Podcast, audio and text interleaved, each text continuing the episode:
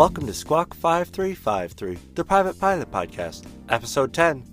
I'm your host, Izzy Simon, a private pilot sharing my tips and tricks to make the skies a safer place.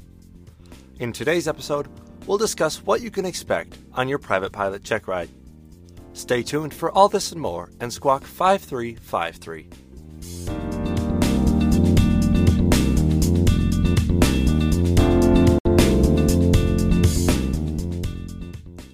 Congratulations!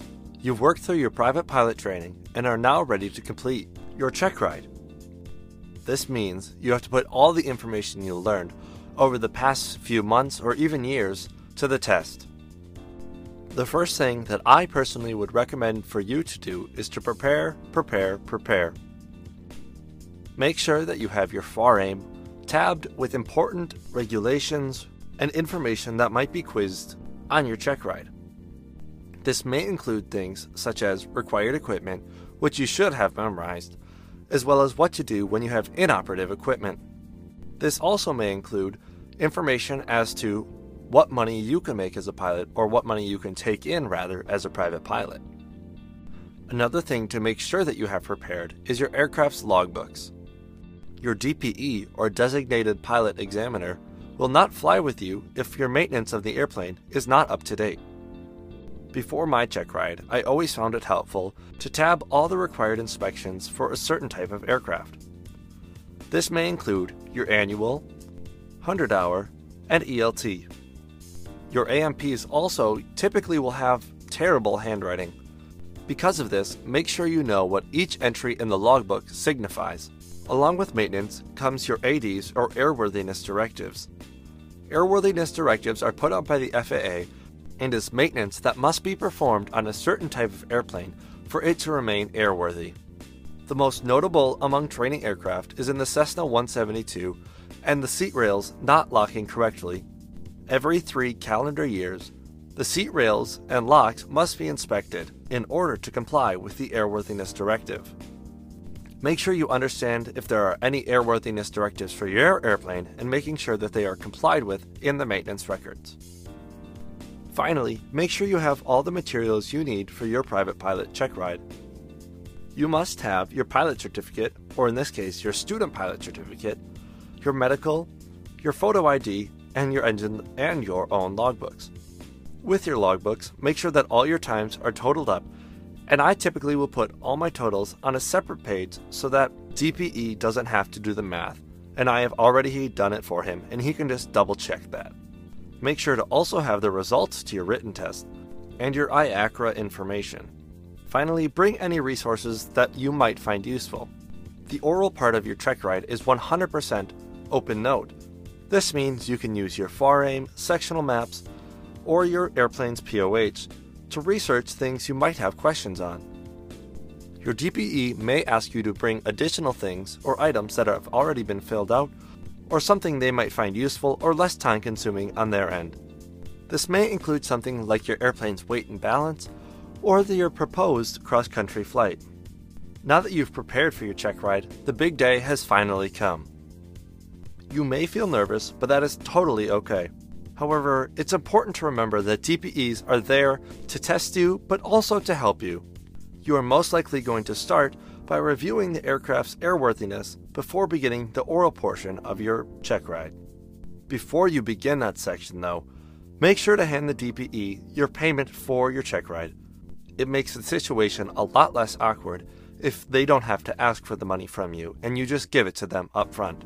You can expect anywhere from $400 to $600 for your private pilot check ride, and your next check rides will typically cost slightly more than the previous but this varies from DPE to DPE because they have the say over how much their check rides will cost. Assuming that everything went well with the maintenance records of the airplane, you are now ready to begin your oral portion.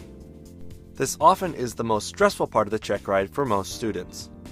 On my check ride, the DPE first started with cross country flight planning and VFR sectional maps. Now, a DPE can do a check ride in his or her own style as long as they cover all the material required to be covered by the FAA. If at any point during your check ride you are confused by a question that the DPE asks or are unsure of what they are asking for, just ask them to rephrase it or ask it again. the DPE should always offer you another way to ask the question without actually giving you the answer. The DPE also will cover regulations with you. It was during this section of my check ride where I was most stressed out because the regulations seemed very immense. Thankfully, I had tabbed my FAR-AIM and was able to find the information I was unsure of quite quickly. From the people I've talked to in my own experience, DPEs will often ask students the difference between being current and being proficient. While this is a topic I'd like to talk about in a later episode, to give you a brief overview, being current means that a pilot is meeting the FAA requirements to fly, but this does not necessarily mean that he or she is necessarily competent and able to fly safely. Proficient, on the other hand, means that a pilot is capable of conducting a flight with a high degree of competence. The pilot must have a wide range of knowledge and skills. It's no longer about being legal in the terms of regulations, but it is about being smart and safe in the terms of pilot experience and proficiency. A dangerous part about your oral exam is that DPEs won't stop you from going down a rabbit hole. In fact, they will encourage it. If you say something that isn't true or does not follow the regulations, the DPE will more than likely ask you more questions about that specific topic to challenge your knowledge and make sure that you are fit to be a pilot. While I am no DPE, there are still a few questions which are standard throughout all check rides. After each question that I'm about to ask, I encourage you to pause your podcast and think about what your answer would be on your check ride. This first one is a classic and can be found in 61.113. The question goes If you take your friends up for a flight, and you're a private pilot, can they pay for the flight? Take a brief moment to think about what your answer would be to this question. The answer is yes, but to an extent. For example, if your flight costs a total of $100 and there were four passengers, each passenger would pay $25, or their pro rata share for the flight. The next question asks What are the night currency requirements to carry passengers at night? Again, take a brief moment to pause and think what are the night currency requirements and what would I say to the DPE? The answer? You need to log at least three night takeoffs and landings to a full stop within the preceding 90 days, and these landings and takeoffs must be logged between one hour after sunset and one hour before sunrise. And for a final question in the oral part of today's test, your DPE may ask you what happens to your maneuvering speed as your plane gets heavier? Your DPE, by asking this question, wants to know if you understand the aerodynamics. Take a moment now to pause and think what does happen to your maneuvering speed or your VA as your plane gets heavier? The answer? As your weight goes up, your maneuvering speed also goes up. That's because when your plane is heavier, it needs to fly at a higher angle of attack at a given airspeed to maintain altitude. And because it's a higher angle of attack, it's closer to the critical angle of attack, which means a full control input will stall the airplane before it exceeds the limit load factor. To put that into simple English, as your weight increases, your maneuvering speed increases so that you are less likely to enter a stall, which is caused when the wing meets a critical angle of attack. Congratulations again! Now you've finished the oral part of your check ride. Now it's time for the flying portion. From the moment you walk out of the FBO and approach the airplane, your DPE is watching your every move. This isn't to make you feel nervous, but rather to make sure that you are practicing your pre flight procedures safely and utilizing checklists when necessary. Again, just like your oral portion of your test, the flying portion of your test can occur in any order as long as the DPE meets all the requirements set by the FAA. I would strongly recommend using the ACS or Airman Certification Standards to know what you need to know for your flying and overall part of your check ride. Again, this entire time, the DPE is watching your every move, making sure that you are being a safe and smart pilot. While in the airplane and out on the airport, the DPE may question you about airport operations. It's important that at any time, if you're feeling overwhelmed, you can tell the DPE to ask the question later, this is a good way to exemplify good cockpit management. As you taxi, make sure you aren't holding on the brakes and are using the proper crosswind aileron inputs if there is a strong crosswind. While, like I've mentioned multiple times before, there is no set order to your check ride, it typically will start with you flying a leg of your cross country flight that you've planned. Your DPE wants to see that you understand how to use pilotage, dead reckoning, and what you would do in case of a diversion. At this point, the DPE also may question you about your knowledge of VOR and GPS systems, but this is not standard on every check ride. Your DPE also would like to see your takeoffs. He or she will want to see your knowledge of soft field takeoffs and climbs, short field takeoffs and climbs, with the maximum performance climb, and crosswind takeoffs. Everything that goes up must also come down, so therefore your DPE will also be looking at your landings. Your DPE would like to see a soft field approach, a short field approach, and a crosswind landing. In addition, he or she will also want to see a forward slip to landing.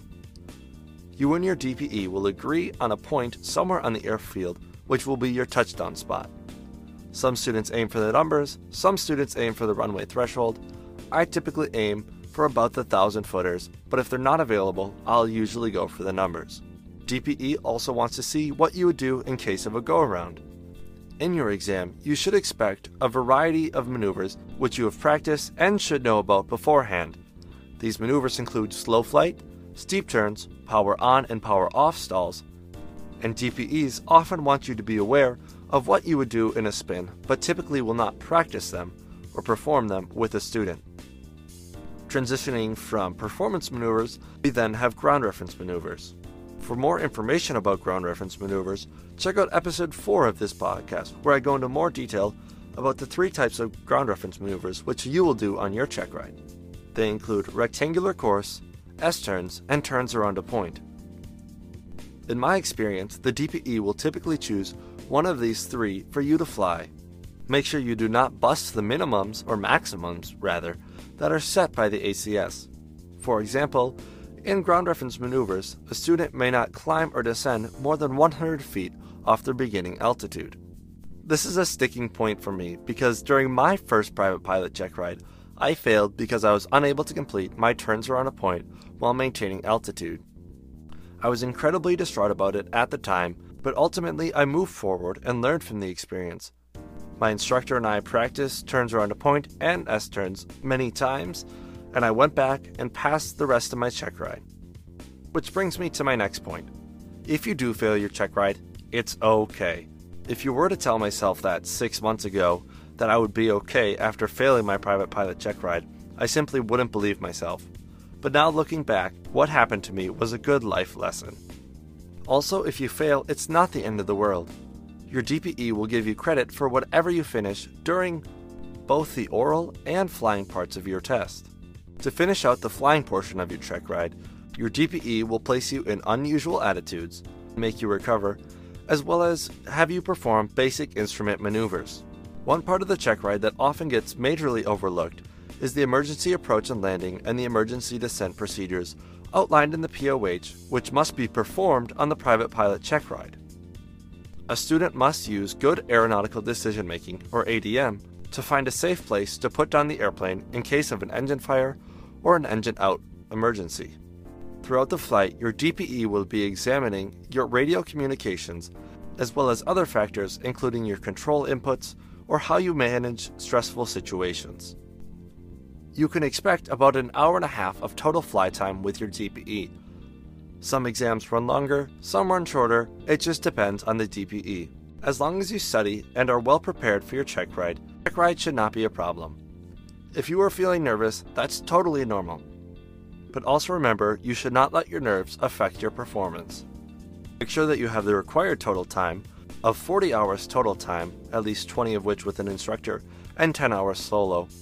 Have the necessary night and cross country times, and your hood or simulated instrument time. Make sure you dress well, but also comfortably. If it's going to be 95 degrees out, don't wear a full suit. On the other hand, don't wear sweat shorts and a t shirt. The main things to remember are to put together and follow a quality study program and to master the skill sets, pay attention to detail, and prepare. Do this, and you too will pass your private check ride with flying colors.